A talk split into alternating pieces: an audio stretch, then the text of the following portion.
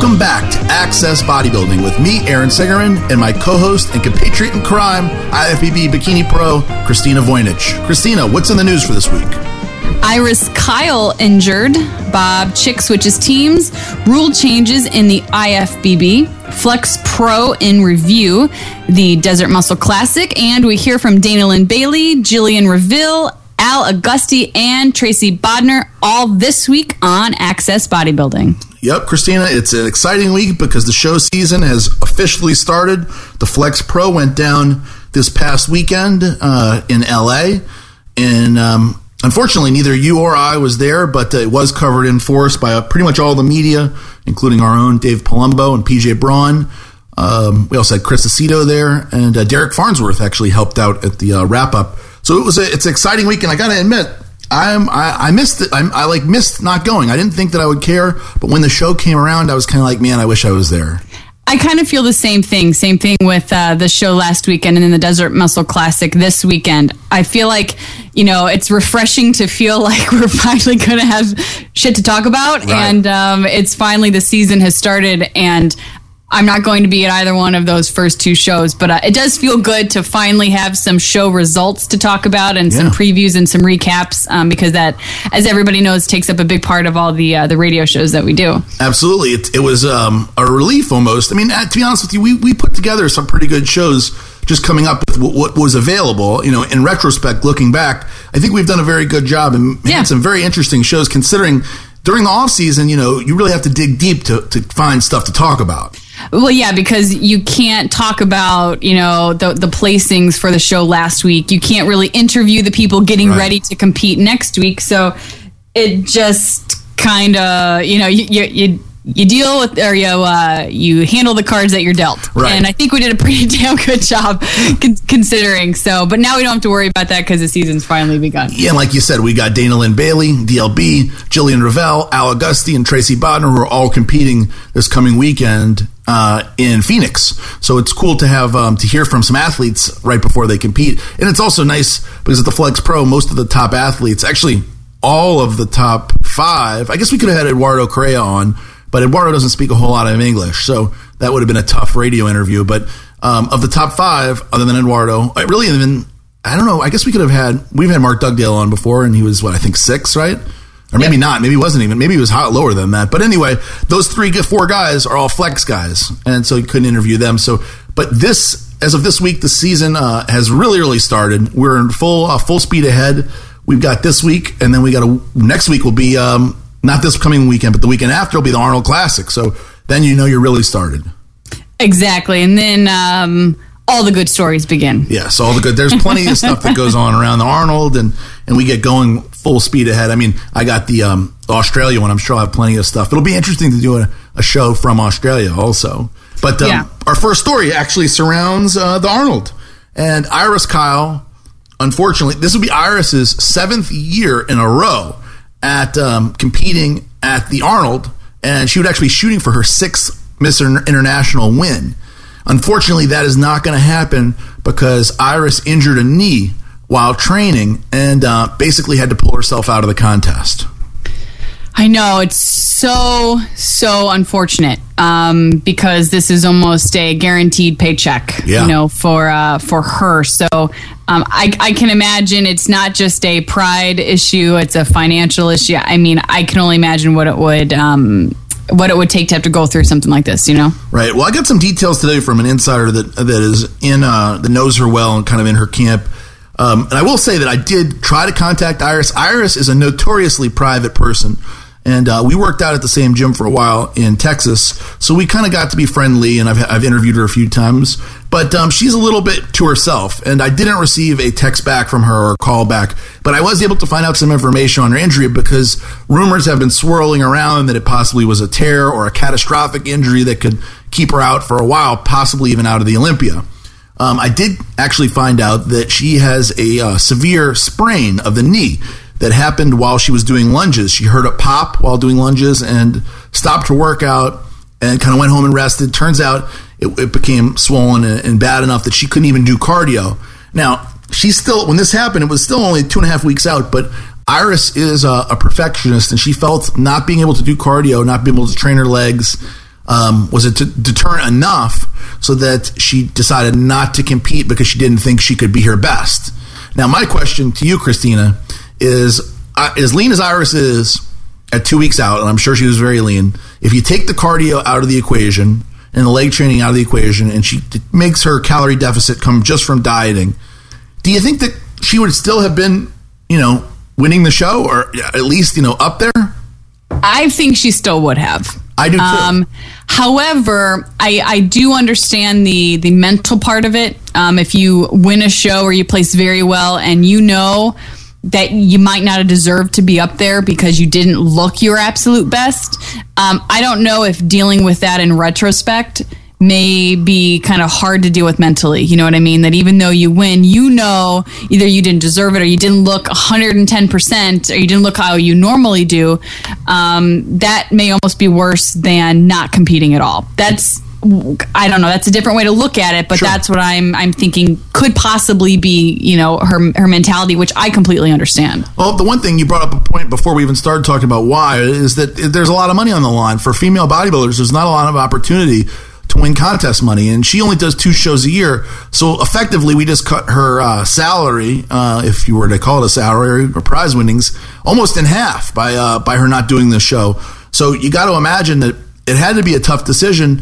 You know, if she thought she had a shot, it's surprising to me that she wouldn't go up there and just, I mean, I know firsthand that Iris does, you know, a lot of cardio to get ready, especially the last few weeks. I'm still surprised that she didn't make an attempt, considering that there's that kind of money on the line, you know, with women's bodybuilding in the state that it is. Yeah, it makes you think that, you know, maybe it's not only about the money. Right, not for her apparently.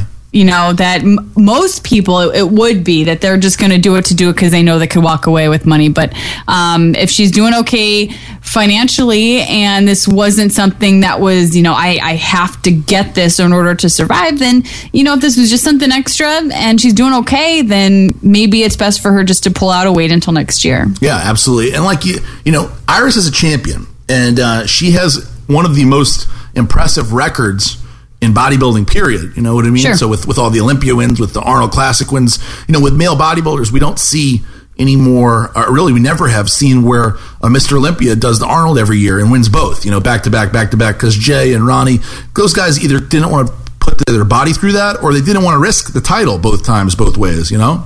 Right. So she has a legit legacy. Some people say that Linda Murray is the best female bodybuilder of all time. I've heard people say Chad Nichols' wife, Kim Chaveski, is the best bodybuilder of all time.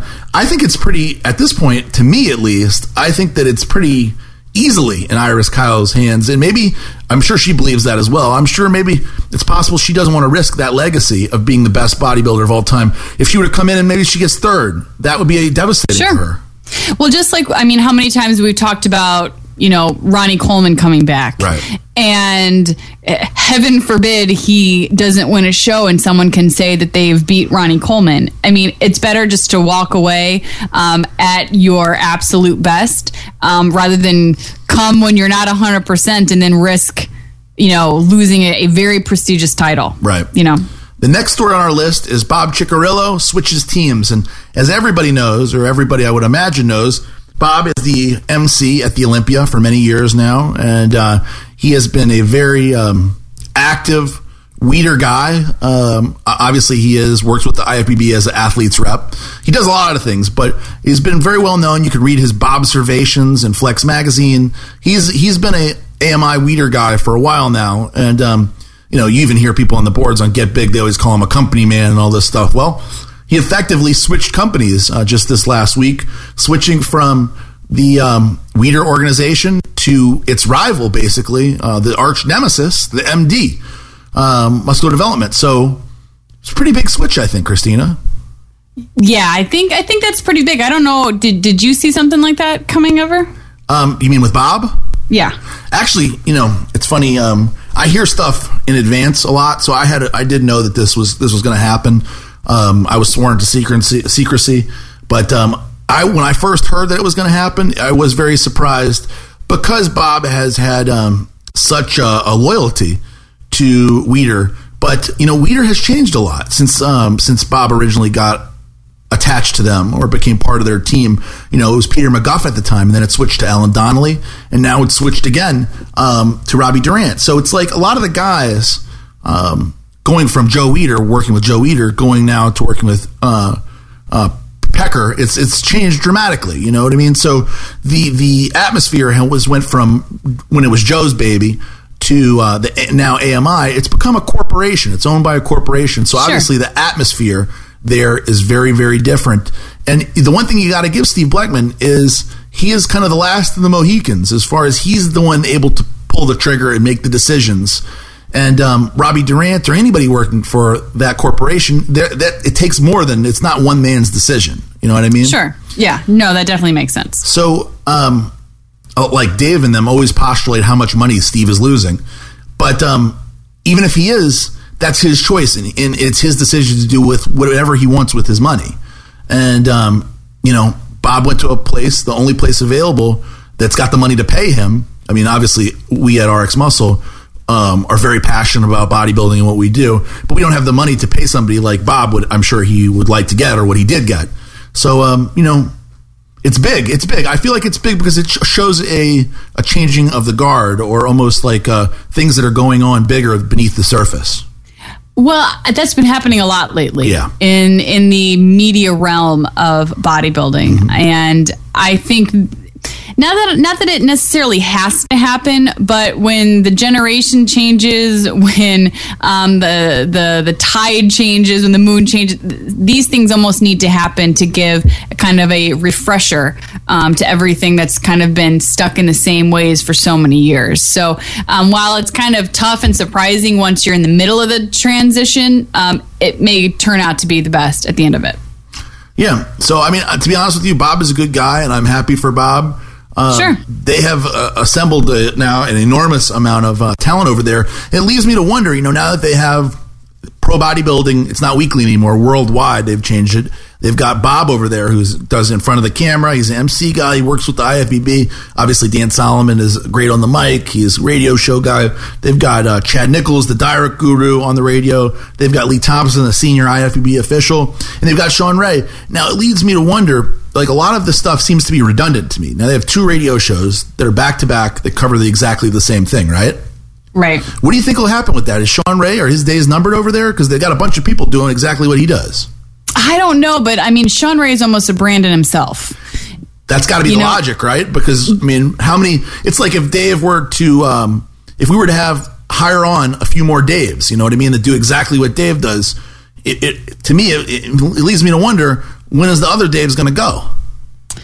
Possibly, but I think Shawn Ray has a reputation in and of himself that I don't know that he would be pushed out necessarily. I think it would almost be too much of, I don't know, I want to say too much press, or it'd be too much of a big deal if they pushed him out. Same thing if we had, you know, three other people doing Dave's job and then Dave was eventually pushed out. It would be a huge deal. Well, you've seen, Christina, what's happened with the guys switching places and moving from here to there. Sure. What happens, don't you think maybe it's possible Flex will make Shawn an offer that he can't refuse now, trying to get back at MD, you know, and it goes back and forth. I mean, it happened with Jay Cutler. It's happened, you know, that I know Steve wanted Phil Heath very badly. Phil re-signed with Flex, you know. Robbie was the editor-in-chief of the online section. Now he works for Flex, you know what I mean? So I wonder if we could see more of a shakeup with the media talent. Possible, definitely possible. Next thing is the rule changes in the IFBB. The good thing about the IFBB lately under the president now, Jim Manion, is that the rules are possibly can be changed. Let's put it to you that way. Back in the day, the rules were what they were, and that was it. And they didn't change, and it was just, you know, it was what it was. And now under Jim Manion, it seems to me that rules, while they're rules, they can always be considered and looked at and possibly tweaked to make them better, which is unusual. Sure. For bodybuilding, for our thing, there was many, many years where that didn't change like that. Wayne D'Amelio wasn't changing anything, you know what I mean? Sure. So let's talk about these rule changes. You want to read the first one that you got, the actual notice from Jim Manion? Correct. Yeah. So actually, we kind of broke this today on Muscle Girls. I literally opened the letter that we received from the IFBB, all of us professional athletes. I opened it on the air as I just got it out of the mailbox. So this was a notice that was dated February 16th that I'm assuming most of everyone probably received around today.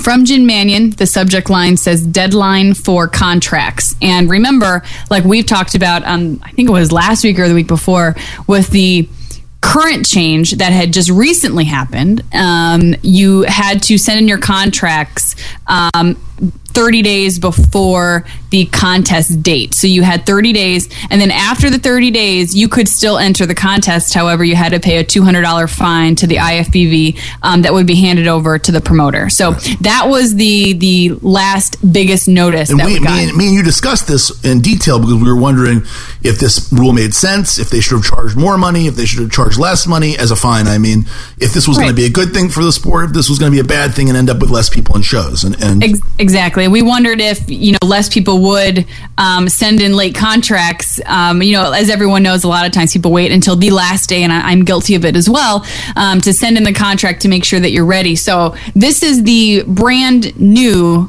rule for sending in the contracts and the deadline for this. It says subject line is deadline for contracts, and it says effective immediately, athletes will be allowed to sign contracts to compete in any IFBB professional league contest, and then in parentheses, with the exception of the Olympia and the invitationals, like the Arnold Classic, any time before the deadline of 1 week prior to the contest. After the final deadline, which is 1 week before the show, athletes will be allowed to enter, but will pay a fee of $250 to the promoter. So instead of 30 days, it is now 1 week. And after 1 week, this is new. You actually can still send in your contract, even if it's a couple of days before the show. However, that's when you need to pay a $250 fine in order to compete. So that's the new rule that I just literally got today. And it looks like it was officially implemented on the 16th of this month. And I think that what do you think that does as far as changing things for the rest of the year? When I saw this, I thought it was a good thing, honestly. I think that when you give a 30-day deadline, it deters a lot of people from sending in the contract, because if you send in the contract and then you back out, you do pay a fine. So once the contract is signed, you're obligated to compete. So giving we talked about this on Muscle Girls this week. A lot of shit can happen in 30 days. Sure. Whether you get injured or something drastic happens in your family, or you have suddenly a work obligation, because a lot of us have normal jobs outside of being an athlete, that you run the risk of possibly something going wrong and having to pull out of the show. So you're thinking, listen, unless I know 100% that everything's going to go smooth, I may not do this show, because if I send in my contract 30 days ahead of time and have to back out, there's going to be big consequences. So I think this is a lot better for the athletes. I also think it's a lot better for the promoters. That way they have a better idea on how many people are going to compete, because at 30 days, you then have a month where you're going to have some stragglers willing to pay $200 to get in, but you really don't know how many are willing. This way, you're still going to have the same deadline of 1 week. And then if you have a few stragglers come in, you're going to bank $250 from each one of those who waited till the last minute, and you're still getting more competitors. So I think it's a lot more beneficial for the athletes and still slightly beneficial for the promoter as well. Okay, so the reason they implemented that original rule change, not the one we're talking about now, the before one, was trying to force competitors to put their names on the list early so that they could better promote the show. What ended up happening, or what looks like has happened, especially if you look at the Desert Muscle Classic, is it's been a deterrent in a way, because they don't know who they're competing against. Some girls, like you said, they don't know what's going to happen in a month. It just starts to. I think that basically it's scaring people away, as opposed to doing what they originally hoped was making the promoter's job easier by getting them a list to promote the people. Sure. Now, let's talk about the second rule change. And this really isn't a rule change. It's just something that's different as far as the promoters. So they're trying to make this still work for the promoters and for the athletes. Now the athletes, like you said, in the new rule change can do up to 1 week, and then they can go later with a fee. On the other hand, the promoters do not have to release an official list ever now. So there's not a, it is up to the promoter if they release the list. Obviously, they'll still have to turn it into the IFBB Pro Office, but it doesn't need to be released publicly. So you don't, they don't ever have to tell who is going to be on their list. It's up to the promoter. It's solely up to the promoter. So we may not have a preview list of who's going to be there until maybe a few days before, or maybe not at all. I really don't know how it'll work, but it is solely up to the promoter. It's their discretion whether they put the list up for public consumption or whatever. How do you feel about that without there being a public list of those competing, especially when, you know, we do a radio show like this and we do a preview for a show coming up, and being, you know, a competitor? What do you think? Do you think that's a good idea, or people are going to be upset about that? I think that I'm not sure that I think that they're experimenting. You know what I mean, Christina? I think they're still playing with figuring out the right formula here. I think that in a way, not releasing the list is definitely not going to help the promoter unless all of them don't do it. Because if one of them doesn't do it, then you got to assume that the show does not have a lot of big names, or they don't want to put it out there for some particular reason. As far as my job and your job, it definitely makes it harder because you're going to have to be on the phones and trying to stay in touch with people to figure out which shows they're doing. You know what I mean? Because Otherwise you're not going to know when to interview them. And obviously that's a requirement. It's a necessity. So it would definitely make my job harder trying to figure out who's doing what show when and when I can get them on and, you know, everything else. But I don't think that's any concern of the IFBB. I don't think that they necessarily, that matters to them if it's harder for us to interview them. They're just trying to make it work the best for the promoter financially and the best for the athletes who are in the organization. So we'll see if this works out. I have a feeling that if promoters start doing that, then I don't think that will be a positive thing. I think that may still deter people from picking a lot of shows, especially the big shows. Yeah. If it's a Europa, for example, someone who isn't known for, you know, placing in the top three may think, well, there's really no chance for me to qualify for the Olympia or end up in the purse. So, because you're going to assume the bigger names are going to do those bigger shows. Right, and they could be wrong, too. They could be little. Exactly. The show could come by and they could be like, oh, shit. Exactly. And how many times have we all looked back and think, God damn it, I should have done that show. Of course. So I'll be interested to see how it goes. I understand why they would do this, honestly. I mean, think about what it was like the days before the internet, before you could get a updated, a weekly, twice a week rather, updated list on the competitors getting ready to compete. You really had no idea who was going to show up unless you were calling them on the phone. So, you know, we're taking it back like even just 10 years when you just had to compete and hope that someone like Kai Green wasn't going to show up because you didn't know. So it's one of those things that we've done it before, although this generation hasn't. We've just gotten lucky and we've had the luxury of having that information available, but I kind of get it why they may not want to give out that info, you know, so readily right now. All right. Next on our list is we're going to talk about the IFBB Desert Muscle Classic, which is next week in Mesa, Arizona. I said Phoenix, but it's actually Mesa, Arizona. And you know what? I just want to talk just quickly. I'm going to read off some of the people on the list, because you're going to be surprised how few people there are on the list, unfortunately. In the 212s, which everybody was hoping to be, and still hoping to be, a very successful division as it's up 10 pounds. This first show, not so much. We have Al Augusti, who you'll hear from later on the show. Mark Dugdale, who just did the Flex Pro at, I think, 217 or something, 216, 217. So he'll be down a little bit. He looked good there, but he was still a little soft. Maybe this show he'll you know, he's only got two other guys to beat other than Al. You got Milton Holloway Jr. and Rusty Jeffers, who also did the Flex Pro show. In the bikini, I know you got to be kicking yourself here because there's only six girls. Stacey Alexander, Narman Asaria, Jennifer Chapman from Dallas, Ashley Arbor, Bernadette Matassa from here in, she's from Hungary, but here in Tampa, Christina Vargas, a Las Vegas girl, and that's it. That's it. Yeah, there are six. And then over to women's physique, there's 11. Yes. And there's not a lot of brand new pros that are doing it. You've got Dana Lynn Bailey. There's who's new this year, Tracy Bodner, Ladrissa Bonivel, who's from Chicago. There's Marlena Echohawk and Pamela Franklin, Benny Lopez, who's switching over, Mariana Lopez, bodybuilder, and Karina I can't pronounce her last name for the life of me. Nascimento. Nascimento. Good job. And then Rita Ray, and who is switching over. Jillian Reveille, who is a new pro this year, and then Susan Salazar. So a lot of bodybuilders. Yeah, I think Rita Ray was a figure competitor. She's very, very little. She's barely 5 feet tall. I think she's a pretty small girl. So there's some names that I'm actually looking into.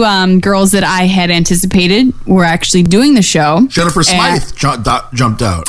Yes, she is one. So I'm looking into where some of the names went. So that's what I've been on a mission today in the last 2 days. Once this list came out, because there are quite a few names that should do it that are not. So I'm surprised that the list is this small for the very first Women's Physique Pro Show. Like we talked about before, I'm assuming they're waiting to see what the judges like. However, it could go any which way for this first one. Jillian Reveille, obviously you'll hear from later tonight, talked about that. And I mentioned to her that something that me and you thought about, that you would think that the girls would want to get up there to hopefully make their look be the look that the judges are looking for, because obviously if you get up there and you win the first show, now you've basically set the standard. And she said a lot of girls are thinking just the opposite, that they want to wait and see what the standard is so that they can gear towards that, which I don't know if I like that idea as much. You know, we talked about that on Muscle Girls this week, that all of these girls do look pretty different. Dana Lynn Bailey, of course, I think everyone is watching her specifically because of the fan base she has behind her. Right. She's DLB. She's an acronym in and of herself, which makes you have a bigger fan base. But her look is completely different than Jillian Reveille. Mm-hmm. They're both pretty hard, but Jillian Reveille has a more of that 80s style bodybuilder look that they did back then, and if that's what they are going to award, then sure, there's a chance that she could easily win the show. Someone like Ladrissa Bonivel has a bigger frame, and Marlena Echohawk, the same thing, holds a little bit more muscle. So all these girls look so different that I think it would be beneficial, and I think a lot of these girls may be kicking themselves once they see the results that they could have possibly helped set the standard. But I agree. Give me your top three for this women's physique. God, I tried to do that on with me and Diana, and I just can't. I'll put Dana Lynn in the top three. I will put Jillian in the top three, and I guess Marlena Echohawk probably in the top three. That's what I'm going to assume. I don't know which way, because they all look different, but I'm going to say those three in the top three. Okay, cool. What are you thinking? I don't know. I'm very confused. I think that I agree with that top three. I think that I guess if I have to put those in order, I'm going to put DLB in first. Second would be Jillian Reveille, and third, Marlena Echohawk. She's got a cool last name, so that almost pushes her into second. Exactly. I told her that when we interviewed her for Muscle Girls. I was like, your name alone puts you in. She shouldn't even be Marlena anymore. When she competes, she should just be the Echohawk. I like that idea. The Echohawk on deck. Yeah. All right.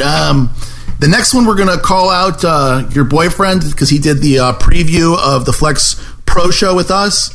So, I'll give you a minute to collect Mike Liberatore. It's 250-something pounds of collecting, but I will see what I can do. You lift them up and bring them over here, and we'll be back in a second with them. Okay. All right, so now I have Christina's better half, the IFBB Watch it. Michael Liberatore. Mike. Yes. We have to have you back on to complete the Flex Pro. We did the preview. Now we're going to do a quick 10-minute wrap-up. And I want to start by gloating. Mike picked, just so everybody knows, last week Mike picked Lionel in first, Fouad in second, Shawn Rhoden in third, Ben Pakulski in fourth, and Eduardo in fifth. First, let me say that we should all have lost. Well, the truth of the matter is... Come on, we all should have lost. The truth of the matter is that I was surprised that I won. When I looked at the pictures... So are we, Aaron. Yeah. I read the play-by-play. I followed. I watched all the interviews beforehand. I watched the posing routines and everything after prejudging, and I did not think that I was going to win. I definitely didn't. So I was very surprised that my predictions were absolutely 100% correct. And I got to say, though, I got to give Mike credit. He was closer to right than you were, Christina, because you had Shawn Rhoden in second and Pakulski in fourth. So if we're going by points, you were worst. It was still tough. I mean, this was a tough lineup with, different looks from different guys. That's why, no disrespect for any, for the guys that I may have gotten out of order. I mean, this could have gone a couple different ways. And this really quick too, this is why I think the new rule of only one guy qualifying is really not good for our sport. I mean, there's Fouad and Ben. And this should have been top five in the past. This is top five qualified, and all these guys look great, and they're all great bodybuilders. And it's a shame that they're going to have to go back out there and continue dieting and continue to beat up their body instead of maybe saving something and bringing even a better look to the Olympia. Yep, this is true. Now let me ask you, Mike. I guess the biggest story of the show. Is not an actual Lionel Bielki, because as good as he is, he didn't really blow people away. I want to start off with our fifth place finisher Eduardo Correa, because that is what is going on on the net. If you read all the boards from RX Muscle to Get Big, everybody's talking about, did Eduardo get ripped off? So before I state my opinion, Mike, did Eduardo get ripped off?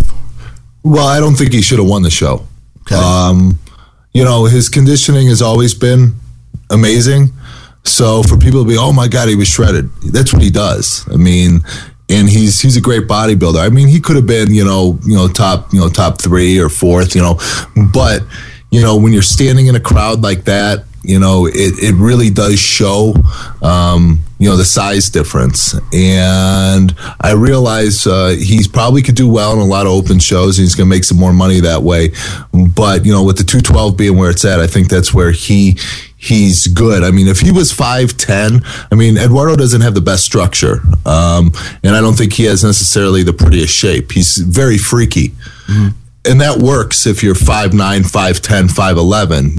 If you don't have a pleasing shape and you're freaky and you get that condition, you're top five at the Olympia. I mean, he carries a ton of muscle. But when you're shorter, it hurts you, because somebody like Ben, he does not have the best shape either, but he's freaky and he could easily won this show.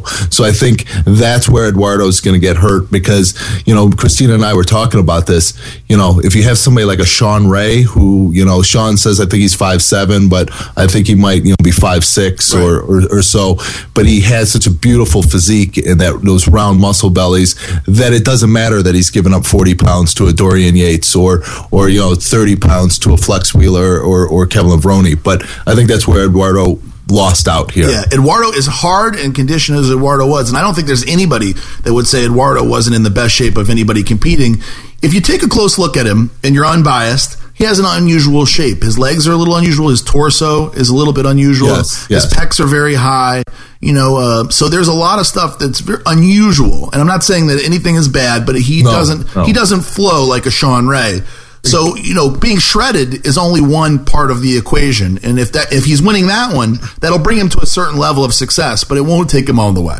Yeah, I just think, when you're mixing it up with guys that are bigger, it's hard. It's the reason why Arnold always beat Franco. Sure, and these are much bigger guys. These are much bigger. I mean, I have a hard enough time at, 5'7", 5'7 and a half. And I have to keep getting bigger, and my conditioning's usually good, and my shape is good, and I still need to do more. So Eduardo, I definitely think he should keep competing in the open. I mean, there's great money for him, and he could, be a 1, 2, or 3. Well, maybe not a 1 because it's going to be these shows are going to be stacked. Yeah, they're going to be competitive. It's going to be tough, but he definitely could get in there a 2 or 3. And what's a shame is that's not going to qualify him for the Open Olympia, and he deserves. I think he's good enough or deserves to be on that stage. So you bring up a good point. He is right now at Dennis James' house in Phoenix, Arizona, just literally minutes drive from the auditorium in Mesa.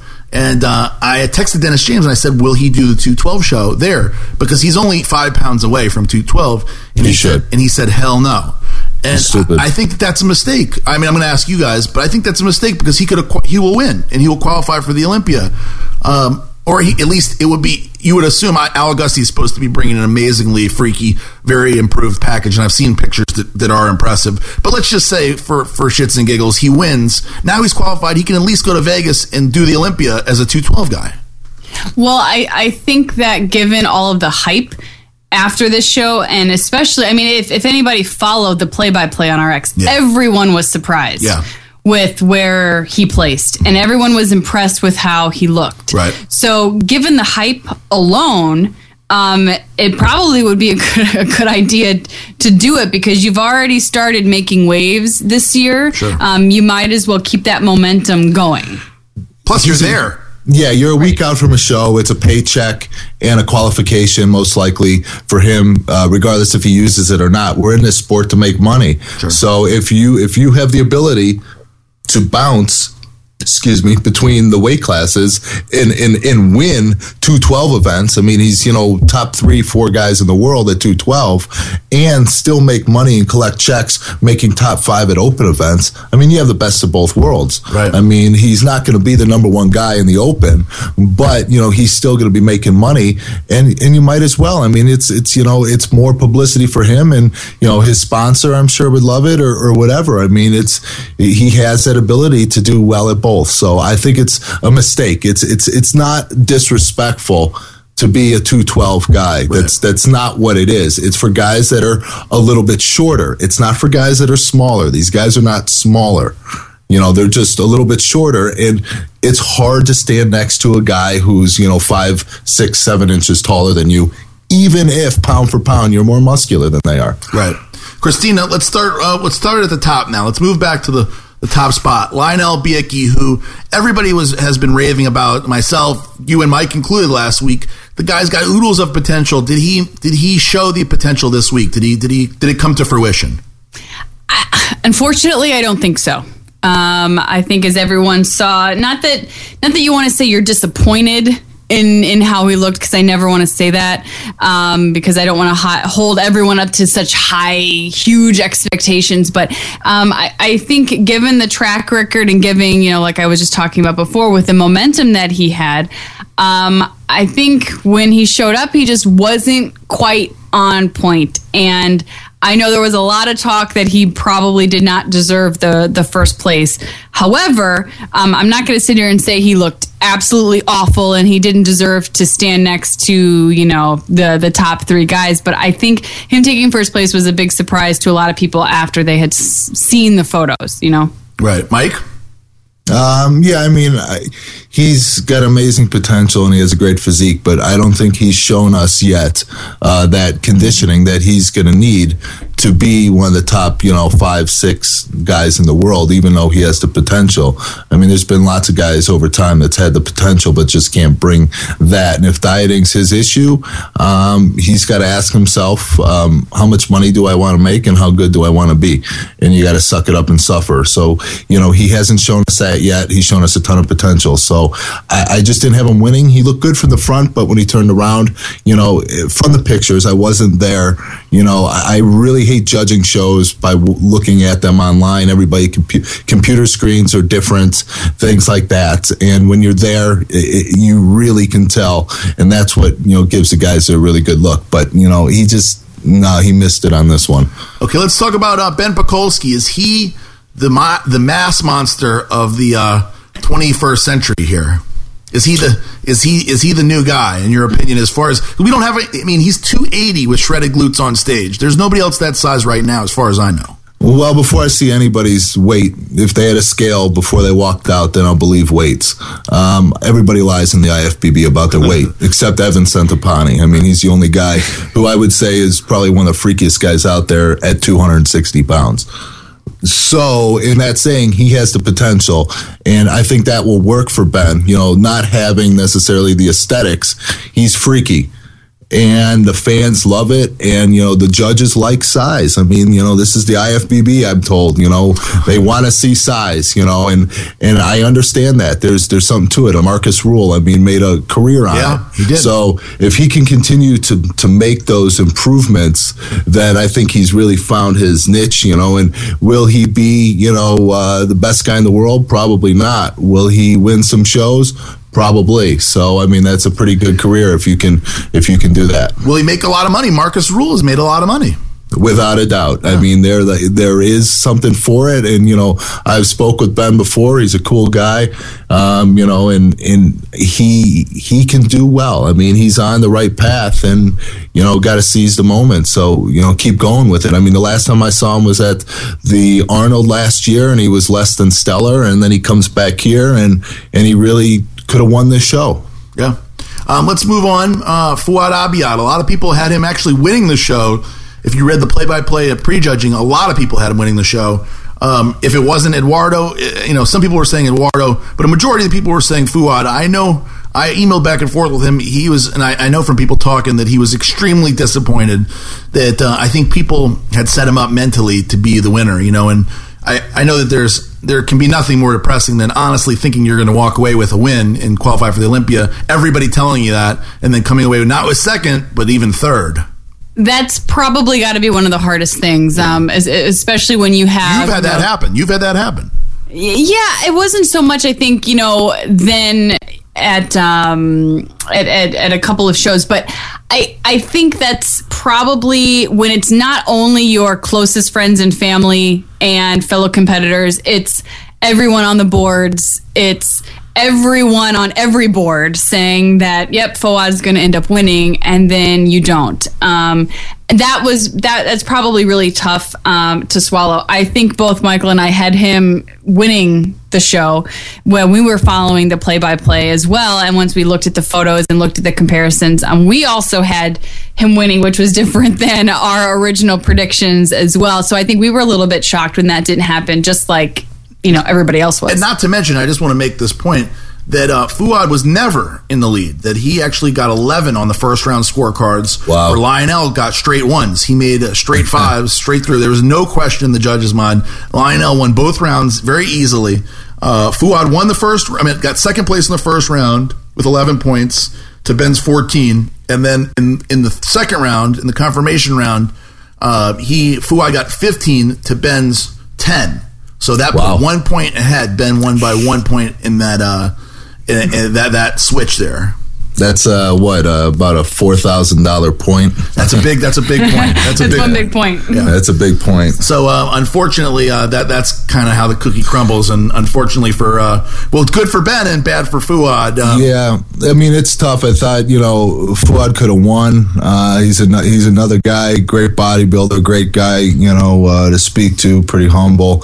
You know, I was talking with Ed Nunn today, and he said Fouad had some time off or had something done with his elbows or something. Yeah, he had plasma injections. Yeah, plasma. Yeah, so this was the first time that he could do skull crushers in something like 2 years. Yeah. And, you know, Fouad was somebody who, you know, they said he needed to bring up his arms. I really don't think his arms were that bad. But he looked good. You know, he has a good flow to his physique. He's got a solid back. I mean, he's got a good overall look, and I think he keeps getting better. And this is, you know, it's tough. Like I said, now this guy has to go back out there just like Ben and try to qualify somewhere else. And who knows, you know, they may run into a Dexter Jackson, sure, a Branch Warren, sure, you know, so some of these other guys where it's like, man, you know, what do I got to do? And I guess we all just have to get better. It's motivation, but at the same time, it's a little disheartening because these guys should be Olympians. Yeah, it's not exactly. Ben didn't just not. I mean, Fouad didn't just not win the money. He also didn't get the qualification, so it's like a double blow. Not to mention he got beat by his fellow Canadian Ben Pakulski, and I'm sure he never, from what everybody's telling, he never thought. Just so people know out there, is that the first time? Yeah, they didn't. He beat him last year at the Flex Pro. Remember? Yeah. And I know that, you know, people say that they say there's no rivalry, but trust me, when you're two good bodybuilders coming out of Canada, they're the same age. There is absolutely a rivalry. Yeah, without a doubt, and I think it's healthy. Yeah, and I think both guys want that because it drives you. It really does. You have the same thing going on. I'm not going to mention names if you don't want, but you always want to beat guys that came up around the same time, that are the same age as you. You know, you don't want to get passed up by somebody that's in your class. No. I mean, my next one, I got to get a big axe because I got to get Ed Nunn. I got to figure. We were at the 08 Nationals, and he won the overall in my depleted and in very tired state at that show. And I keep telling him, I'm coming one of these days. I'll catch you slipping, and maybe I'll have a good off season. But yeah, without a doubt, that healthy rivalry, and you don't ever want to lose. When you're feeling that good. And when you think that you're going to win, but it's just part of the sport, and I think it's going to make him work harder. And I'm sure he's not upset. You can't do anything or be mad at Ben for beating him. I mean, you got to shake his hand, and even I know the rivalry you're talking about with Mark, and me and him are friends. And when he beat me in Dallas, it was what it was. And then I got him 2 weeks later, and we've kind of been back and forth. I think the score is 3-2, so I'm still up. I'm still up one. You think the score is up 3? You're not sure, yeah. But you think, right? I think. Who's counting? Yeah, who's counting? But you know what? Me and Mark laugh at it. All the time when we see each other, or when we compete against one another, we almost forget about the other people that we're competing against. It's right. Just okay. We're standing next to each other, and right. We kind of look each other up and down. It's like. All right. Okay. Here we go again. So yeah, without a doubt, it's healthy, but it's just tough to swallow, though. All right, guys. Well, thank you very much, Mike, for coming back on, and always a pleasure. And that was fun to break down the show a little bit, and also it's always nice for me to win, And, we got that text message, Aaron, saying that you had exactly the rules right. Predicted. However, I will say that I only had number 2 and number 4 switched, and Mike only had number 2 and number 3 switched. So it's not like we were. Either one of us were really off by that much. Well, we got a bigger show coming up at the Arnold, so we'll do another little prediction. We'll do a little something after we get. You guys are going to try to get double or nothing or something, huh? I'm putting money on it this time. Oh, all right, we'll make it interesting. Okay, we'll bet some drinks at the Arnold. There we go. Okay. So, St. Louis might be better. St. Louis? I'm not even going to. I'll be in Australia, Mike. Oh, forget you then. We'll catch you at one of the shows. Yeah. Okay. All right. Well, guys, thank you very much. Christine, I'm going to keep you on after the commercial break so we can go through these interviews. We got 4 people, Dana Lynn Bailey, Jillian Reveille, Al Augusti, and Tracy Bodner, all coming right after the break. Thank you, Mike. Thank you. All right, here's a commercial. We'll be back in a few minutes. Fusion Bodybuilding makes bodybuilding's strongest supplements, and they're committed to giving back to you. Fusion Bodybuilding not only want to promote the bodybuilding lifestyle, but they also want to help build the sport. Bodybuilding is all they do. It's their obsession. You know the feeling. That's why you're here. Visit Fusion Bodybuilding at FusionBodybuilding.com or join in on the conversation on the Fusion Bodybuilding fan page on Facebook, where you'll find IFBB Pro Q&As, contest giveaways, and nothing but in-depth bodybuilding talk. Fusion Bodybuilding, bodybuilding's strongest supplements. Head over to FusionBodybuilding.com today. Myotropics Physique Nutrition is the most exciting supplement company to come along in decades. That's because Myotropics isn't just another company. It's the brainchild of iconic metabolic expert Dr. Scott Connolly, the inventor of the original body recomposition product that changed the industry and allowed millions of people to get in the best shape of their life, and CEO Vince Andrich, author of the groundbreaking Physique Athlete Guide. Myotropic's flagship product, Physique 2.0, contains their exclusive Meta Effects Amino CD protein compound that maximizes whole body protein economy, your personal linchpin for gaining and retaining the most muscle while also shedding maximum body fat. Plus, Physique 2.0 contains the world's first legitimate fat-burning carbohydrate, Meta Effects FAO-CHO, for full hard muscle and increased fat burn. If you live to develop the ultimate physique, go with Myotropics. Real people that live to develop physique nutrition. Go to myotropics.com. It's your body. It's your art. Master it.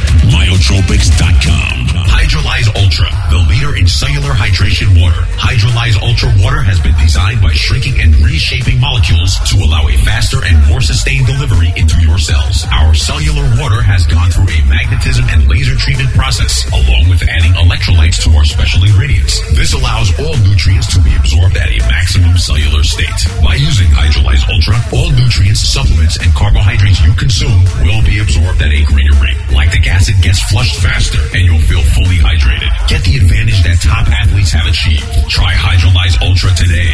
Visit HydrolyzeUltra.com. That's HydrolyzeUltra.com. SportsMuscle.com. Now you have a place to turn when you want the truth on bodybuilding, diet, and exercise, up-to-the-minute news, and more. Visit the RXMuscle.com forums featuring celebrity Q&As with IFBB professional athletes, top amateurs, and the brightest minds in the industry. Listen to our weekly radio shows, including Heavy Muscle Radio, Muscle Girls Inc., After Hours, and more. Contest coverage, videos, even our own social networking site, RX Muscle Place. Visit RXMuscle.com. All right, Christina, welcome back to Access Bodybuilding, and we are back from the commercial break. We got four interviews to do, and the very first one is none other than Dana Lynn Bailey, DLB. DLB. She is known, I think she pretty much started as the Isolator Girl, which she no longer is. Yeah. But she has made quite a celebrity of herself. And we always kid around, just really quick before we get to the clip with her, that if her and I, like, somehow combined our physiques, we would be one freaking hell of a figure competitor. Because her and I have been mistaken as sisters or as cousins or as each other. I've been mistaken for her one other time. And I only wish that I was as jacked as she is. So I call her my jacked version, and I'm her little bikini body version. So she's a super cool chick, as everybody knows. If you know her, you know Dana Lynn is a great person, and always fun to talk to. Here she is, Dana Lynn Bailey. All right, I am on the phone right now with the immensely popular DLB, Dana Lynn Bailey. Hey. I like the immensely popular. Yes. Your popularity is growing every day. So I'm proud to have you back on the show, Dana. Wow, I'm like the cool kid now. You're the cool kid. And this awesome. This is showtime basically for you. We're recording this about midnight on Tuesday night, and literally in 5 days you're going to be on stage making your pro debut. I know you've been waiting, it seems like forever, for this. Yeah, I feel like I've been training forever for this. Yeah. So, yeah, I'm so excited to finally get there and get on stage. And I know all the other girls, we've been sort of like chatting on Facebook. We're like all super pumped. We're like, yay, it's our first pro show. like little giddy kids. They're like so funny. But yeah, definitely excited to get back up there, see what I can do. All right, so last time we talked, I had you and Rob on the show, and we talked a little bit about this show. I think it was like 6 or maybe 8 weeks. You were 6 to 8 weeks out at that point, and you told me that you were still feeling a little nervous about you remember you were nervous about what the judges were going to want, if you were going to be what they're looking for. How do you feel today? Are you confident? Are you still nervous? What's going on? You know, I'm always nervous for shows, believe it or not. I get nervous every single time because I do have a little stage fright. I won't let you ever see it on stage, but it freaks me out. But yeah, I was concerned because there's bodybuilders coming down and that, I didn't know. But you know what?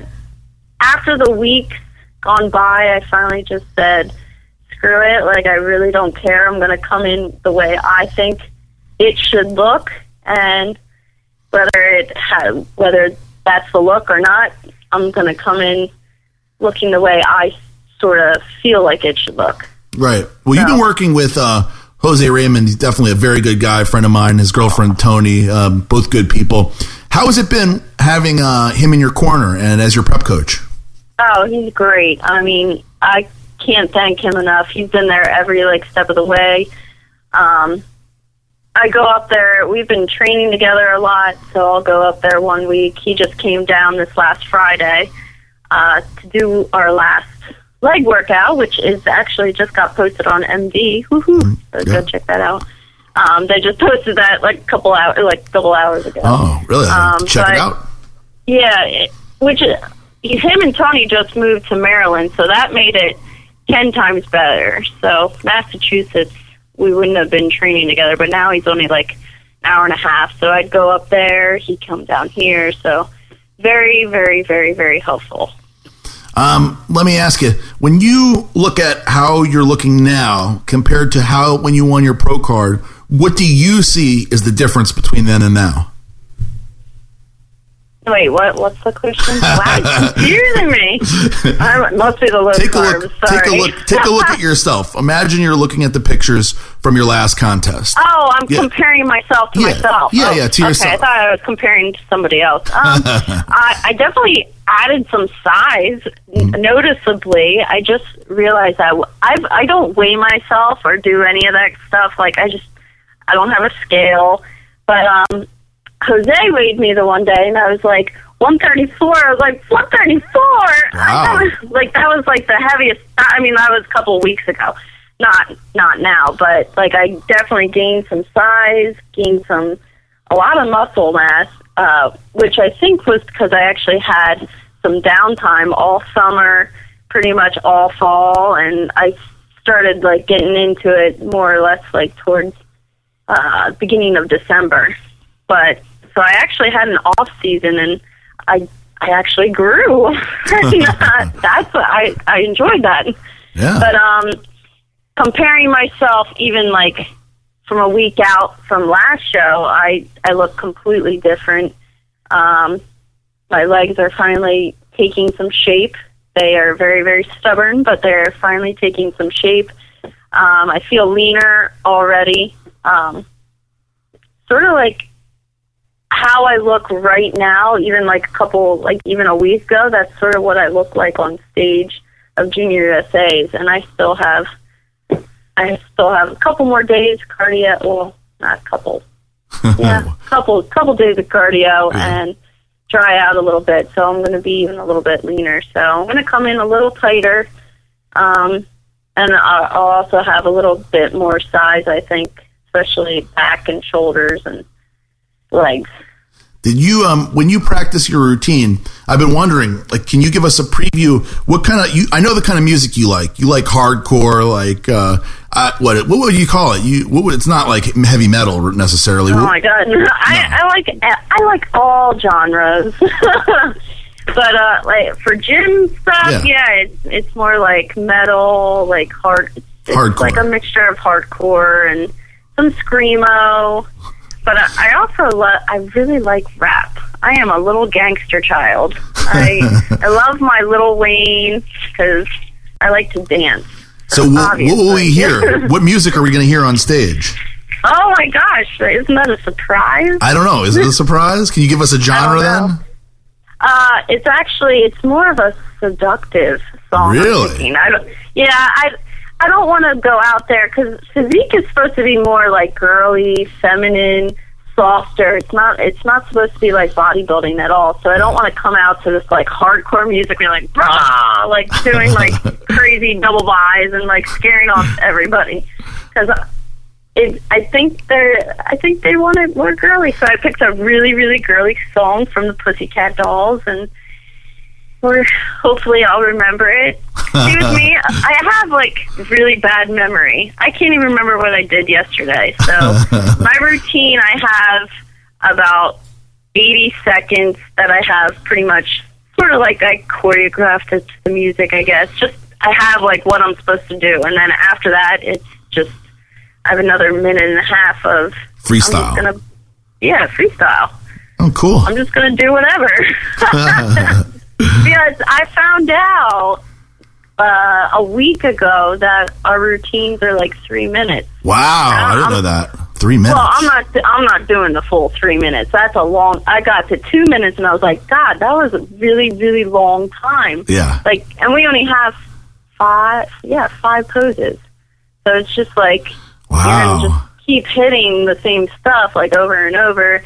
And I don't really want to add in most muscular or even lat spreads because I don't want physique and bodybuilding to be confused at all. So I don't want to add too many other stuff that bodybuilding would do. So it made the routine sort of hard because I just felt I was doing the same stuff. So right now, how hard is the diet? How much cardio are you doing in preparation to bring in your legs? Because you're always in pretty good shape. How hard did it have to get towards the end to achieve this kind of condition we're going to see on stage this weekend? You know what? My diet's pretty consistent all year round, hence because I like to stay in shape all year round. I don't want to go from like looking awesome on stage, and then someone sees me in person and like, really, you're a professional smart girl, like like really. That's how I have always thought, like going to expos and stuff, and you see this person, you're like, wait, you're who? That's you? Like, so I don't. And plus, I just really like to work out, and I don't mind eating clean. I eat clean pretty much all year. The only difference is in the off season, I just, if I want to have a cookie, I'm going to eat a cookie. Right. That's really the only difference. The diet's not that crazy for me. I'm really not even limiting my carbs all that much. We're not going too drastic. So I still have a couple carb meals at the very beginning of my day, even now, and then I'll add some more like towards Friday. But cardio, I'm doing a lot more cardio, trying to lean my legs out, see if that helps. Jose is a fan of the stair mill. You're doing all stair mill? Yeah, that's all I do. Yeah, I do. I just started. I was doing like a half hour in the morning, half hour at night. I just 2 weeks ago I upped it to I can do that thing for an hour straight, no problem. Wow. Oh. Yeah, so I was doing an hour today. I was just zonked, so I only did 45 minutes. Sorry, Jose. But I usually do about an hour in the morning, and then I'll do like 25, 30 minutes after weights at night, because I lift at night. So. I know you're done with teaching. We talked about that in the last one, but it was a new development. So yeah, how does it feel now to be full-time doing what you love doing as opposed to doing other stuff to make ends meet? You know what? I really thought quitting, I would have a little bit more time for myself, and I'm actually like twice as busy. Something's not working out right. I don't know what happened. But the only thing that I did change, I don't have to wake up quite as early, because I was doing 5 a.m. cardio. Right. Now I do like 7 or 8. Still pretty early. So I get a little extra sleep. But then the rest of my day is just jam-packed, and I still don't have time. Well, but, I mean, I'm loving it. The only problem, I have so many emails that I get every single day. So if anyone emailed my website, I'm at like January 18th, no lie. Oh, my God. You're never going to catch up. DLB, you're never going to catch up. I don't know how you do it. And they're all, every single one, it's an inquiry to like train with me and be a client, or like, or even just like I have people like sometimes just ask questions on there, but I get like, at least 100 a day. It's time to hire an assistant. 18th. You got to hire an assistant now. Yeah, but the assistant would have to come to me and answer the questions anyway. So I'm going to be basically answering them. You would need an assistant. Type it. What she got to do is she's got to organize the ones that are wanting to for you to train them, because you need to raise your rates. You could be capitalizing on this, DLB. I know. I don't even know what to do. I look at it and I get anxiety and I just like close it out. I told you, immensely popular. Too popular. Yeah, I don't know how to. I don't even know. I'm gonna have to ask somebody. Maybe like I'm gonna ask Jamie Eason what she does. I'm assuming she gets millions of emails. Yeah, I'll tell you what Dave Palumbo does. He doesn't answer all of them. Yeah, well, I don't answer all of them. Like, if they're, some people will just write a dumb question, like, I got this one, it said, like, what would you bring on a deserted island? And I wrote a gun and a boat. The gun, I'll kill you, and the boat, I'm getting away. Do you get guys write you perverted stuff? Yeah. I would imagine so. Like, those get to, I mean, I get a bunch of those a day, but it just takes time going through every single one. Sure, like, I know. I can imagine to see which ones are serious or not. Yeah, that's tough. It's time for an assistant, DLB. I don't know. I'm gonna have to do something. Now you're gonna get emails saying, "I heard you on Excess Bodybuilding. I want to be your assistant." Yeah. I mean, I won't get to, if they email me today, I probably won't get to it till the summer. That's funny. Well, DLB, thank you for coming on the show. Who do you have? Who would you like to thank? And I would say, usually I say, how do you want to get in, if you want people to get in touch with you? But oh my God, I don't even know how they can get in touch with me. They can't. Go to the Arnold Expo and come see me at the MHP booth. There you go. There you go. Yeah, you can talk to me there. But yeah, first off, I have to thank Rob Bailey, obviously. Besides everything else, everybody else, like, he's been there every step of the way from the beginning, from even when I started lifting in the first place. He's the one that got me into this. So he has to deal with me and deal with me doing cardio all the time and not cleaning the house as nicely as I should. And but no, and all the videos he does, I mean, everyone basically knows both of us through our videos and everything, so he's amazing. He's awesome. I love you. Jose Raymond, obviously, has been also with me through this whole little journey to my first pro show, so he's definitely helped with training, helping my legs, getting me all situated, posing, because I love to pose, but I had to say it, I wasn't that good, but we've been working on posing together a lot. So Jose Raymond, thank you very much. MHP, thank you for all the supplements. I will be using some Expel this week. Yeah. So I'm not doing like a crazy dry out or anything, but try out some Expel, get rid of some water. So, but they've been there backing me, supporting me, helping me get to different sites, just shot with Muscle and Fitness. So they've definitely been helping me out with tons of other behind-the-scenes stuff, too. So thank you, MHP, for all your support. Who else? I'll thank you. Oh, you're welcome, Dana. Of course. Of course. Thank you, Aaron Singerman, for having me on. And it is always a pleasure. And so thank you for fitting me in, I should say, now that I know. Yeah, thank you. And FlagnerFail.com, please check that out. That is my husband and I's clothing line. We will not be there this week, but we have workers there that get stuff done. Our assistant. See, I'm going to have to hire Sammy to do my emails and his emails. So he has an assistant, but I don't. So you guys will have a booth. When's the next show we can see a Flagner Fail booth? Obviously not at the Arnold, right? You're going to work in the MHP booth, huh? Yeah. Well, we're thinking. The thing with getting the booth is we have so many different shirts, right? And then we have girl shirts, we have guy shirts, sweatshirts, and then the sizes.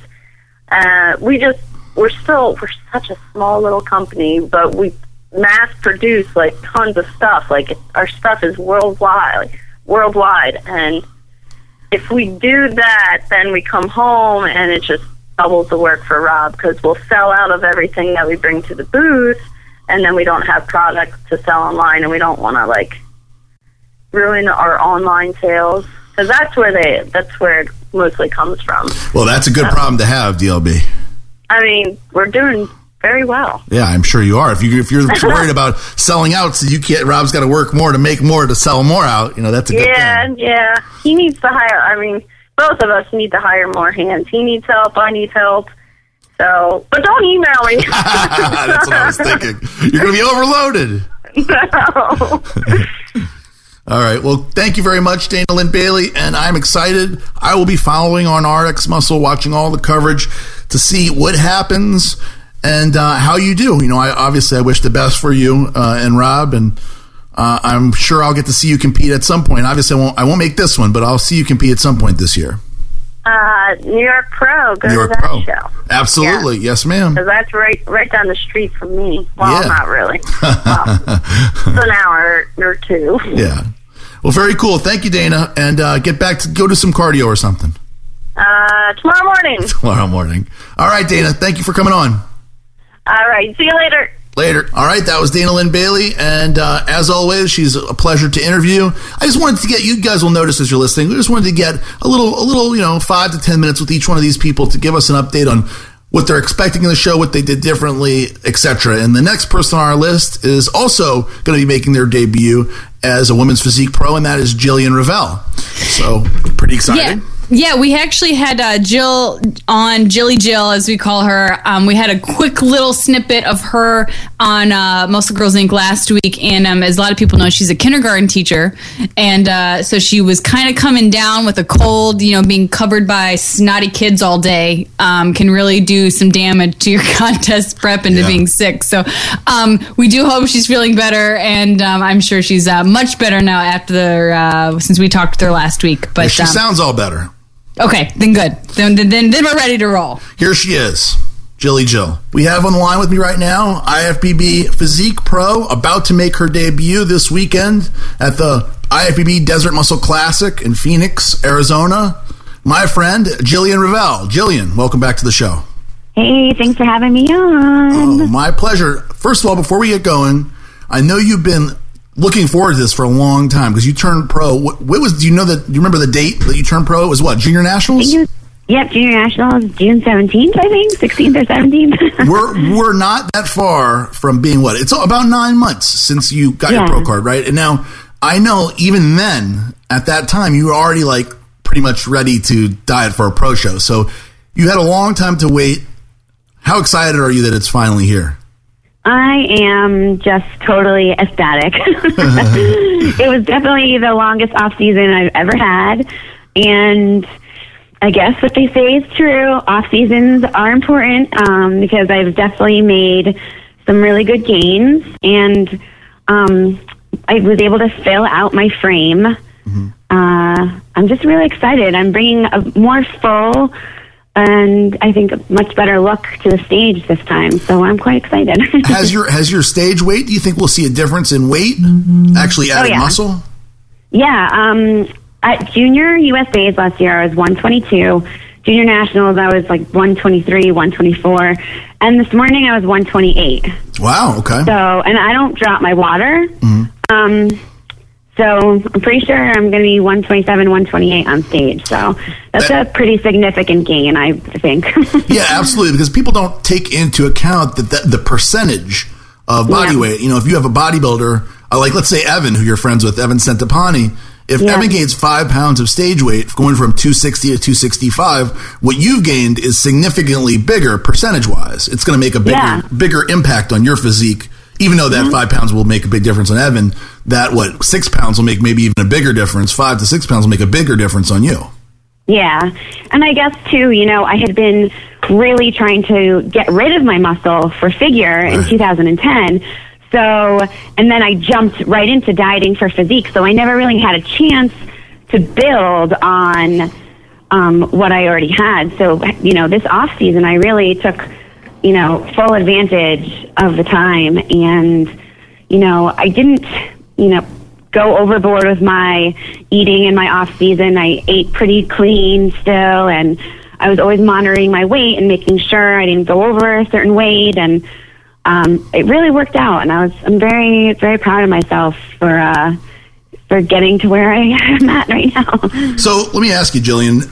Everybody has been kind of speculating what the pro division will bring for women's physique. Obviously, we don't know because this is the first show. It's not just your first show. It's the first pro show. So we don't really know the look that they're going for because there is a wide variety of who got their pro card. And then obviously you have some of these girls that are transitioning from pro bodybuilding into women's physique and girls that are transferring from pro figure to women's physique. Yep. So what did you do or what are you doing to adjust your look or what you're going to bring to the stage to what you're hoping the judges are going to want to see? I'm definitely bringing a little bit more fullness to my frame. All the judges. When you say fullness, does that mean more muscle? Does that mean more? It's definitely more muscle. Mm-hmm. It's a little bit more muscle, and I'm going to try to not be as striated as I was at Junior USC's. Mm-hmm. All the judges told me, please don't come in quite so striated. We don't really need to see striated glutes. I can't help it. I have a tiny little Irish butt, so my glutes get striated at like 8 weeks out. But, you know, for who I think is going to do well in this division, I personally believe that this, I guess my vision is a jacked figure girl.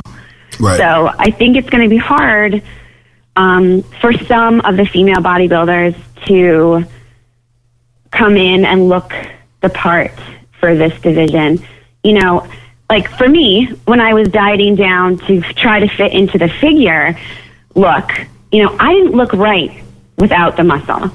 So that might happen to some of these bodybuilders. You know, they might diet down, but that might not look good on them. They might look better as bodybuilders. So it's going to be interesting to see what happens. And, you know, like you said, nobody knows. So I think that also makes it less stressful going into the show. True. I think all of us have kind of been, you know, like texting each other and keeping in touch, and we're all going to like meet up before the show and as soon as we all get into the hotels tomorrow night and on Thursday. And, you know, there's no really like cattiness. Everyone's kind of just really excited to see what happens because nobody knows. So now you feel like, you know, there's 11 girls on the list right now. Isn't that right? 11 girls for men's physique? Mm-hmm. Okay. Do you think there's a, I think there's, I forget, I think Christina, it was her job to figure this out, how many there were, but I think there's a little bit over 20 girls that are now either going to do women's physique as a pro or have qualified to get their pro card. Were you surprised that there's a bunch, you know, almost half that are doing the show? Because it seems to me like this is a great opportunity to help the judges decide that maybe you are what they're looking for. Well, honestly, I know that some of the girls that did the later shows, like my best friend, Melissa DiBernardo, you know, she had dieted all last year to do USAs as a bodybuilder, and then she dieted down to do physique for nationals. So I knew she was not going to do this show. And I think some of the other girls did the same thing. They dieted throughout the year, hitting the shows. So I think after, you know, the last few national shows, they were just tired and needed a break. And, you know, a lot of people didn't do the first show or two last year either. Right. You know, it picked up momentum as the time went on. So, you know, for me, there's no way I would miss the first show. I didn't miss it last year. I wasn't going to miss it this year. But some people like to, you know, take their time and see what's going to happen. And to be quite honest, I really don't even know by the end of the year if we'll have like a look, you know, quote unquote, on what they really want. It's going to be really interesting because, you know, with all the crossovers, and I think it's going to be a very interesting year. I noticed, like you were talking about with the girls in women's physique, it seems to me, now this is obviously, I'm looking from the outside, but it seems to me that the girls have a sort of camaraderie, at least so far, with the women's physique division and the pro division, that is like a little bit different than I've seen in the figure and men's bodybuilding, etc. Is that reality, or is that just how it looks to me? I mean, so far, everyone's, you know, been really supportive of each other. And I think, you know, for most of us, it was just really exciting that we all were able to finally succeed. And I think, you know, it might have kind of had to do with how a lot of us had been kind of like beat down and not placed well in figure. And finally, our look has been rewarded. And it was kind of like, yes, like we were all proud of each other because we all looked so awesome. So we were all really excited that we were finally getting recognized and that there was finally a division that we fit into. Let me ask you, I actually know this, but you really do your own diet on your own. I know PJ Braun used to work with you a few years ago, but in the last few years, you've been doing this all on your own. Do you find that there's more pressure doing it like this, or how did you even come to the decision to do your own diet? Well, when I stopped working with PJ after National 2010, you know, I tried to figure out like who I'd want to work with, if I wanted to work with someone else. But honestly, I really paid attention and I learned so much from him. And I really paid attention to how my body responded to pulling my fats, adding more carbs, pulling the carbs, you know, altering my own diet. And my diet now is somewhat close to what I used to, how PJ used to diet me, but you know, I found that pulling my fats out is what works for me. You know, there's no way I can keto. I look emaciated when I keto. So I actually pull my fats at 8 weeks out. Mm-hmm. And I only add them in if I'm, like, you know, feeling really tired or lethargic or awful. Then I'll add, like, fats in for one day. But I don't know. It's been really, it is a little bit stressful because I put a lot of pressure on myself. And, you know, if I don't succeed, there's no one to blame but myself.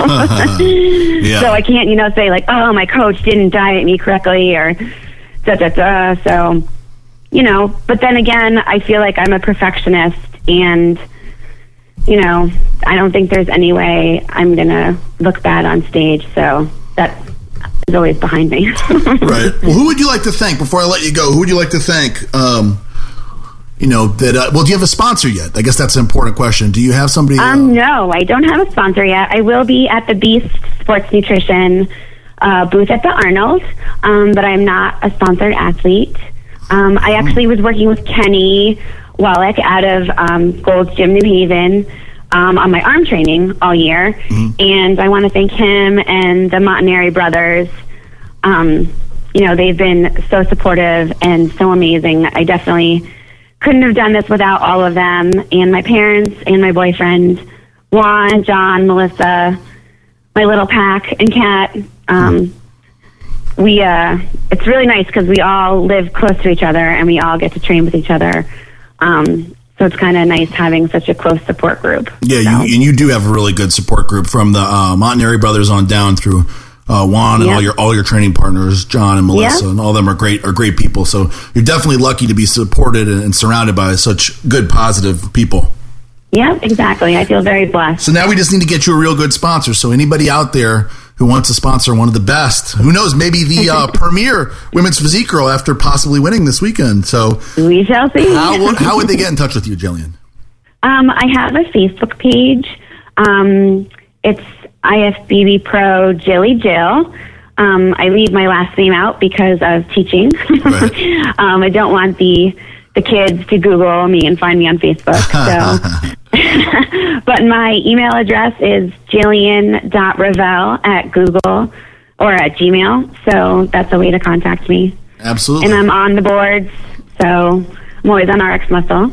Yep. So find me there. Jilly Rev. That's it. All right. Thank you, Jillian. Good luck this weekend. Thanks. All right. Thanks, Aaron. Okay. Bye-bye. All right, Christina. I tell you what, Jillian is ready as anybody. She's been ready for 9 months. As soon as the last show ended in Junior Nationals, she was ready to do her pro debut.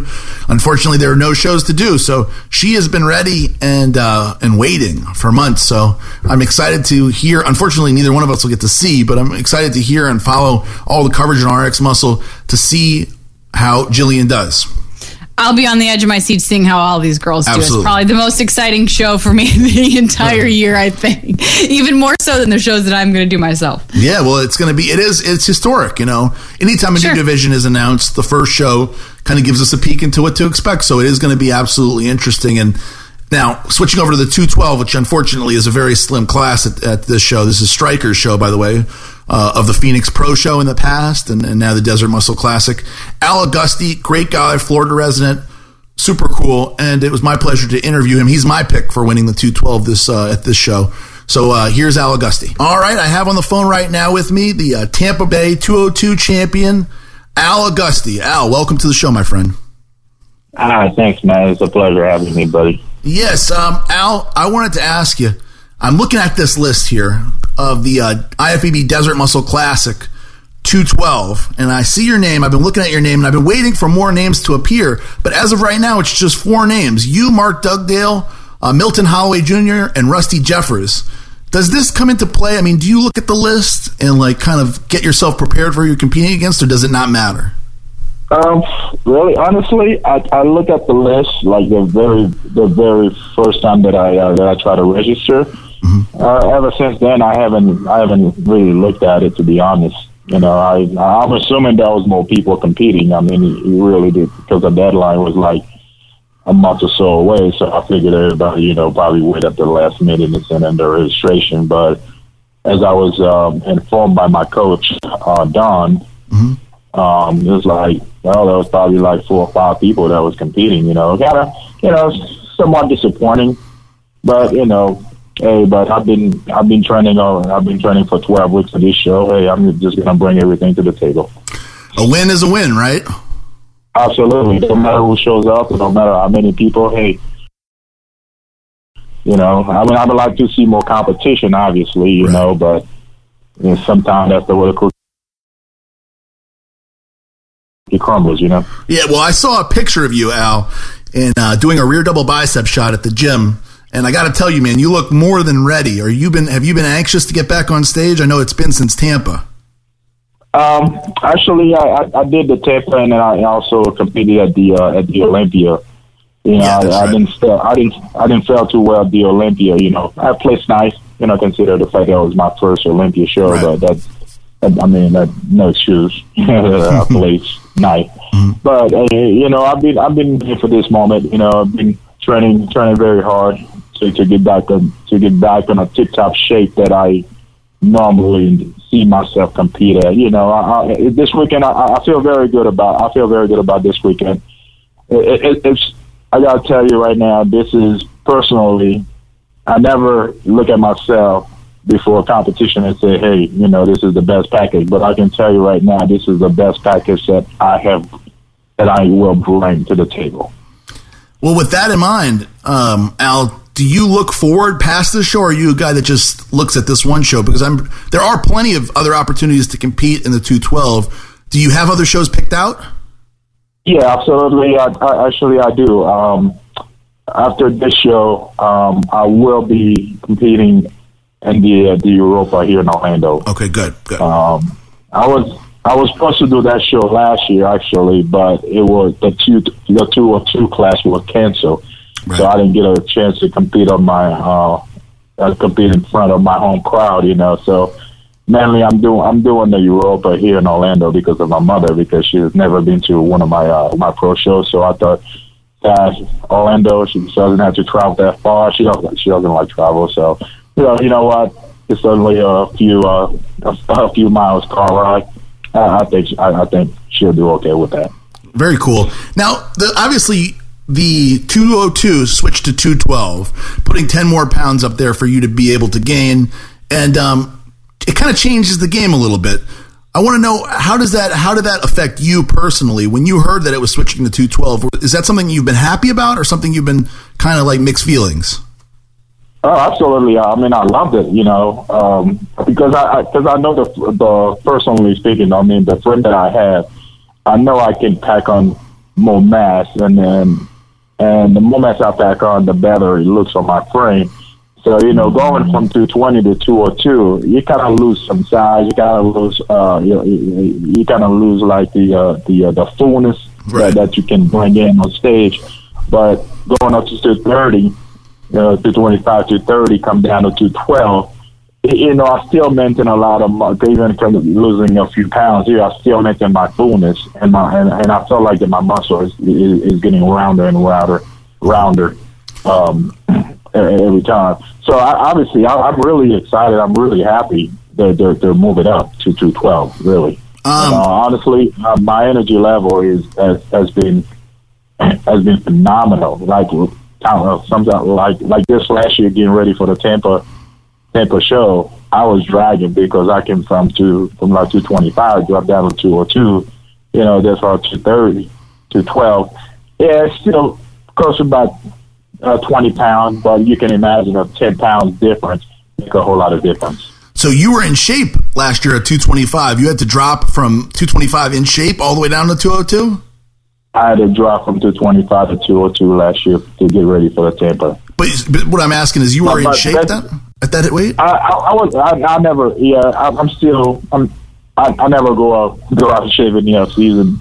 No matter what I do, you know, I just don't understand. You know, I'm not competition ready, but I never get like so far out of shape when I have to do a lot of work. That's cool. So like 3 hours, three hours cardio or something like that, trying to get in shape. Nah, it's just about my body stays in shape year round. So do you eat whatever you want in the off season, or you stay on some kind of diet?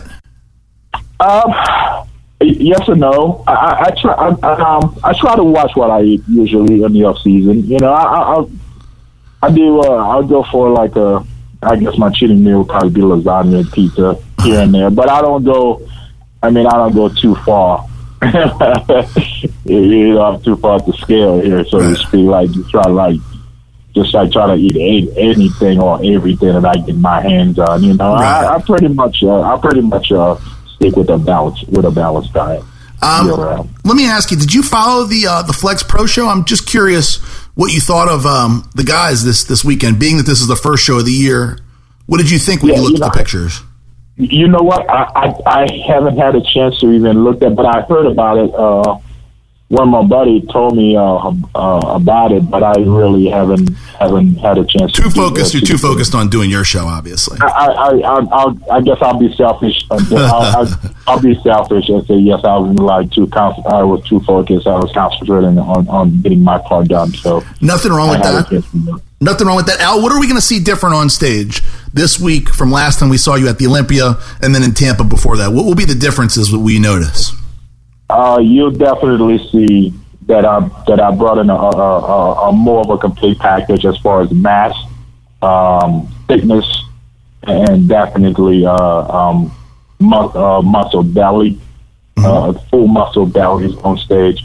It's you know, I'm not trying to be arrogant, you know, about it, but this is by far the very best package that I will bring to the stage. And when the judges and the fans or the spectators see me on stage, I think they probably won't even recognize me because I look totally different from 202 going into 220. That's awesome. Well, thank you very much for coming on, Al. Do you want to thank some people? Who would you like to thank for helping this happen and supporting you along the way? And then, how can anybody reach you if they want to get in touch with you, maybe for guest posing or something else? Oh, absolutely. There's a lot of people I want to thank. I know I have enough time, but I'll do my best. First and foremost, you always got to thank your family. You know, without them, you know.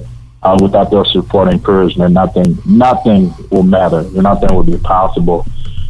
Secondly, I want to thank my coach, Don Long, who always been there for me. Always keep in touch with me, make sure that I'm doing what I'm supposed to be doing in order to become the very best bodybuilder that he thinks that I can be in this game.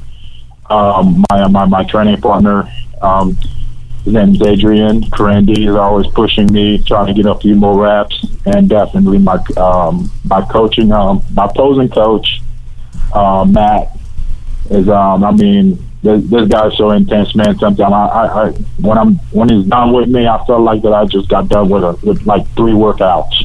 Oh, wow. You know, and of course, you can't forget about the fans, man. You know, with the supports. All right, Christina. Next on our list is Tracy Bodner, another woman making her debut as a women's physique pro. Tracy had been trying for years and years to get a pro card. Found this new division and knew it was home right away. So very interesting to hear from Tracy, and she's a member of my team, Iron Mag Labs, and always a pleasure to get her on the show. And her husband Cameron are both great people. Well, it's always good that you can hear from a girl who's been kind of gone through the ringer and trying to get that damn pro card, and she did it. And I think so many people were so excited for her this year when she actually received it. So it's a huge accomplishment for her. And then, you know, doing physique now is, you know, you're almost part of a very special group of women who are the first ones to start the physique division, you know? Absolutely. Absolutely. So here's Tracy. All right. I'm on the phone right now with Tracy Bodner, IFBB Women's Physique Pro, and about to make her debut in Arizona in just, about 5 days, huh, Tracy? Yeah, 5 days. I wanted to go a little bit, before we get into the actual show, I wanted to get a little bit of history from you. I know you competed in the MPC many years before actually having the opportunity, obviously nobody did, with the women's physique division and getting your pro card. Tell us a little bit about that. Okay, well, I have 2 parts to my competition career. Okay. I used to compete back in the early 90s, and at that time, they only had bodybuilding. Right. So I probably competed in 4 shows, and this was back in Hawaii. Mm-hmm. And I stopped competing in 94, 95, I think. And I didn't compete for almost 12 years. And I got back on stage in 2006, and I did bodybuilding and figure at the Colorado State. And when did you decide? I mean, right when you knew they did women's physique division, did you know right away that this was for you? I mean, it's kind of a mix of those two, you know? Yep. This is, I think it was back in Nationals in 2010. I was there competing in figure. Right. And that year, I was actually going to take the whole year off, you know, trying to decide where I actually fit in, because I had done bodybuilding at the USA's in 2009, and I got 7th out of 7th, and I was so disappointed. And I thought, okay, you know, I don't belong in bodybuilding, so where do I belong? Maybe I'll go back to figure. In 2010, I said, you know what, I'm going to just take the whole year off and kind of just regroup and figure out where I belong, what I should do. And for some reason, I think it was maybe 2 weeks before the Colorado State 2010, my husband Cameron said, you should compete at the Colorado State. Just go up there and just have fun. Right. I said, is bodybuilding or figure? And he's like, whatever you want. I said, oh, I'm not ready for bodybuilding, so let's just go out and do figure and just have fun. Right. So went there and I won the B class in the open, and I thought, okay, you know what, that was fun, but I know the local level I can do really well in figure.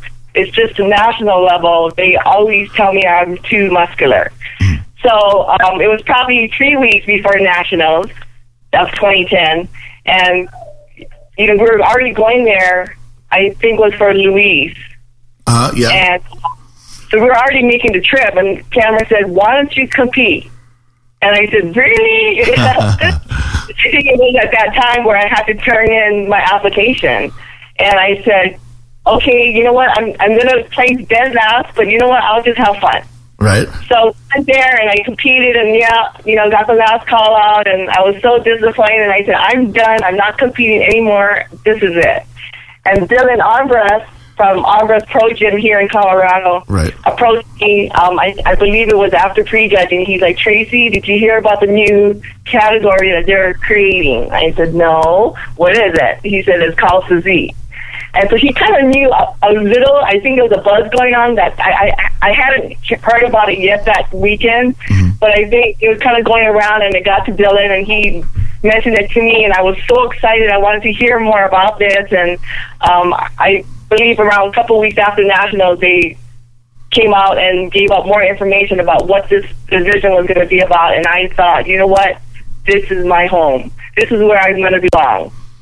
So I was so excited. Talk about getting your pro card after all these years. How big a deal was that to you? I mean, to actually get on stage, win, and know that you're not just walking away with a win, but you're walking away with, I guess, almost every competitor's dream, every amateur competitor's dream, an IFBB pro card.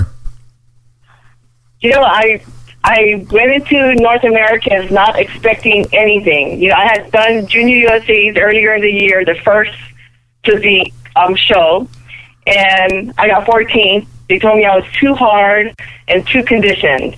And, you know, that was the first show, so everyone didn't really know what to bring, what to the table. So we just kind of brought what we felt with the physique. And, you know, they said it was too muscular. I mean, not too muscular, but too hard and too conditioned. So soften up a little bit.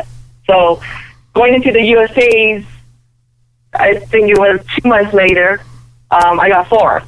And I was thrilled. Going from 14th to 4th, I thought, okay, you know what, I'm going in the right direction. Right. And we spoke to 2 judges, and they said, you know, great look, little bit harder. I'm like, wow, you know, like, what do you do? Like, first you soften up, and then they want a little bit harder. Right. So, you know, Cameron and I, we sat down and came up with a game plan and said, you know what, we're going to bring in the exact look. Okay, this time I'm going to pose. At USA, I kind of held back on my posing because I wasn't sure if I was going to be too hard. So we brought the same look, but I just flexed harder. And so going into that show, I told Cameron, my husband, if I place 3rd, I'll be so happy because I beat my 4th. Right. My 4th piece, you know. So going into North Americans, no expectations that whatsoever. Just go out and have fun because I know this is where I belong. and get on stage, and I made the first call out of four girls, and I was like, I can't believe it.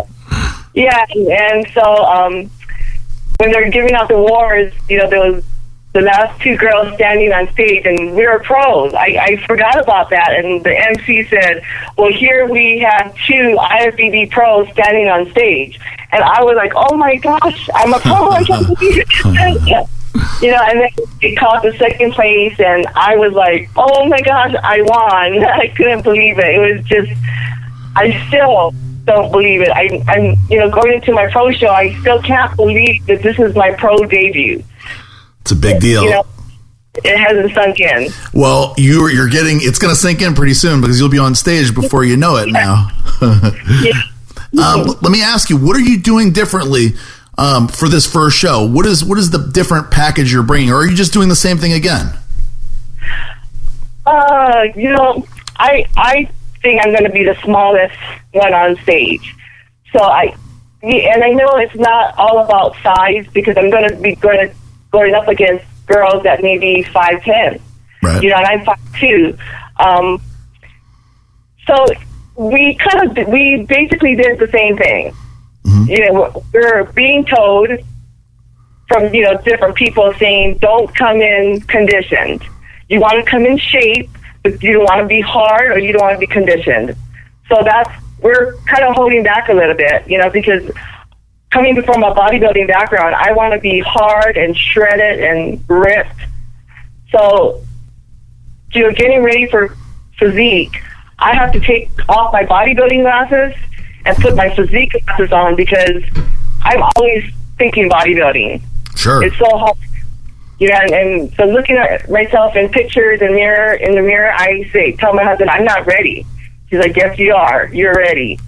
So, you know, we'll see. I didn't really change too much of my training. I still train heavy and hard, and because I don't put muscle on easy. And I know a lot of the girls that are doing physique are saying, or, you know, some of the physique, the bodybuilding pros that are switching over and doing physique, I know they've really switched up their training. But I don't put muscle on easy, so I'm still training the same thing. I go in the gym, and I train hard. How do you think these two girls, I mean, we have a few girls, but Benny Lopez and Marlena Lopez are both lightweight bodybuilders who got their IFBB pro card. How do you think that the girls that are switching over, like a Nicole Ball is one of the bigger names that is switching over from bodybuilding to the women's physique division, how do you think those girls are going to end up doing? Well, you know, there's another bodybuilding pro lightweight that's also going to be doing the show this weekend, which is Rita Ray, and she's a good friend of mine. Mm-hmm. I adore that lady. She's shorter than you. She's only 5 feet, I think.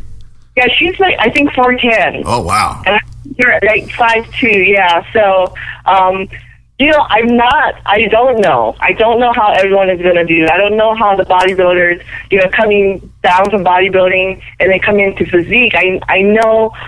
It's very hard to lose muscle density. Mm-hmm, yeah. You know, you can't just not train and think your muscle is going to disappear.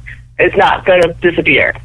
So I just hope the best for everyone, and I just want everyone to have fun. And I'm excited to meet some of the other women that I don't know yet and make new friends. That's cool. That's cool. How I'm seeing it. You know, it's funny because I mentioned this when I talked to Jillian Reveille, is that it seems like a lot of, I guess because the division's new and, you know, everybody, everything is exciting. I find that the girls in the women's physique division seem to have more camaraderie and more friendships than any other division so far in the IFBB. You know what? I don't know about the other divisions, but we do. Physique, I mean, I have several of the girls' numbers, and we all text each other. You know, last week I texted, you know, whoever that's competing, and I have their numbers. I think there are 6 or 7 of them, and there are 12 girls competing. I texted all of them last week, and I said, hey, 2 more weeks, you know, I hope you're excited, and I can't wait to meet you guys, and, you know, just hang out and just have fun. And this week I texted them, and I said, 1 more week, you know, I can't wait to see you on Thursday or Friday. And, you know, I love it. It's just such a neat group, and I really hope that, I know it's going to get better. The new physique pros coming in this year. I don't know, I'm so excited. There's two schools of thought, Tracy. A lot of girls held out from doing this show because they figured they want to see where the judges are going to go so that they can kind of alter their training or their dieting and prep so that they can kind of look the way that the judges have dictated. And the other school of thought is there's a lot of girls like yourself that are doing the first show, and I don't know if this is your thinking, but a lot of these girls are thinking, hopefully they're going to dictate. The judges are going to pick their look, and that look will dictate where the division goes in the future. Was that how you were thinking when you picked this show, or you just wanted to get on the road and do the first show?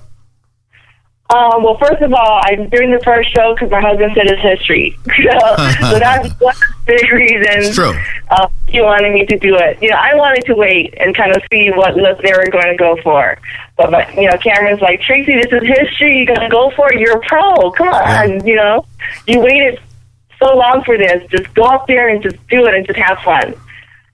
So, you know, like I said earlier, I don't really know what the judges want. You know, there's going to be a different look. It depends who you stand next to.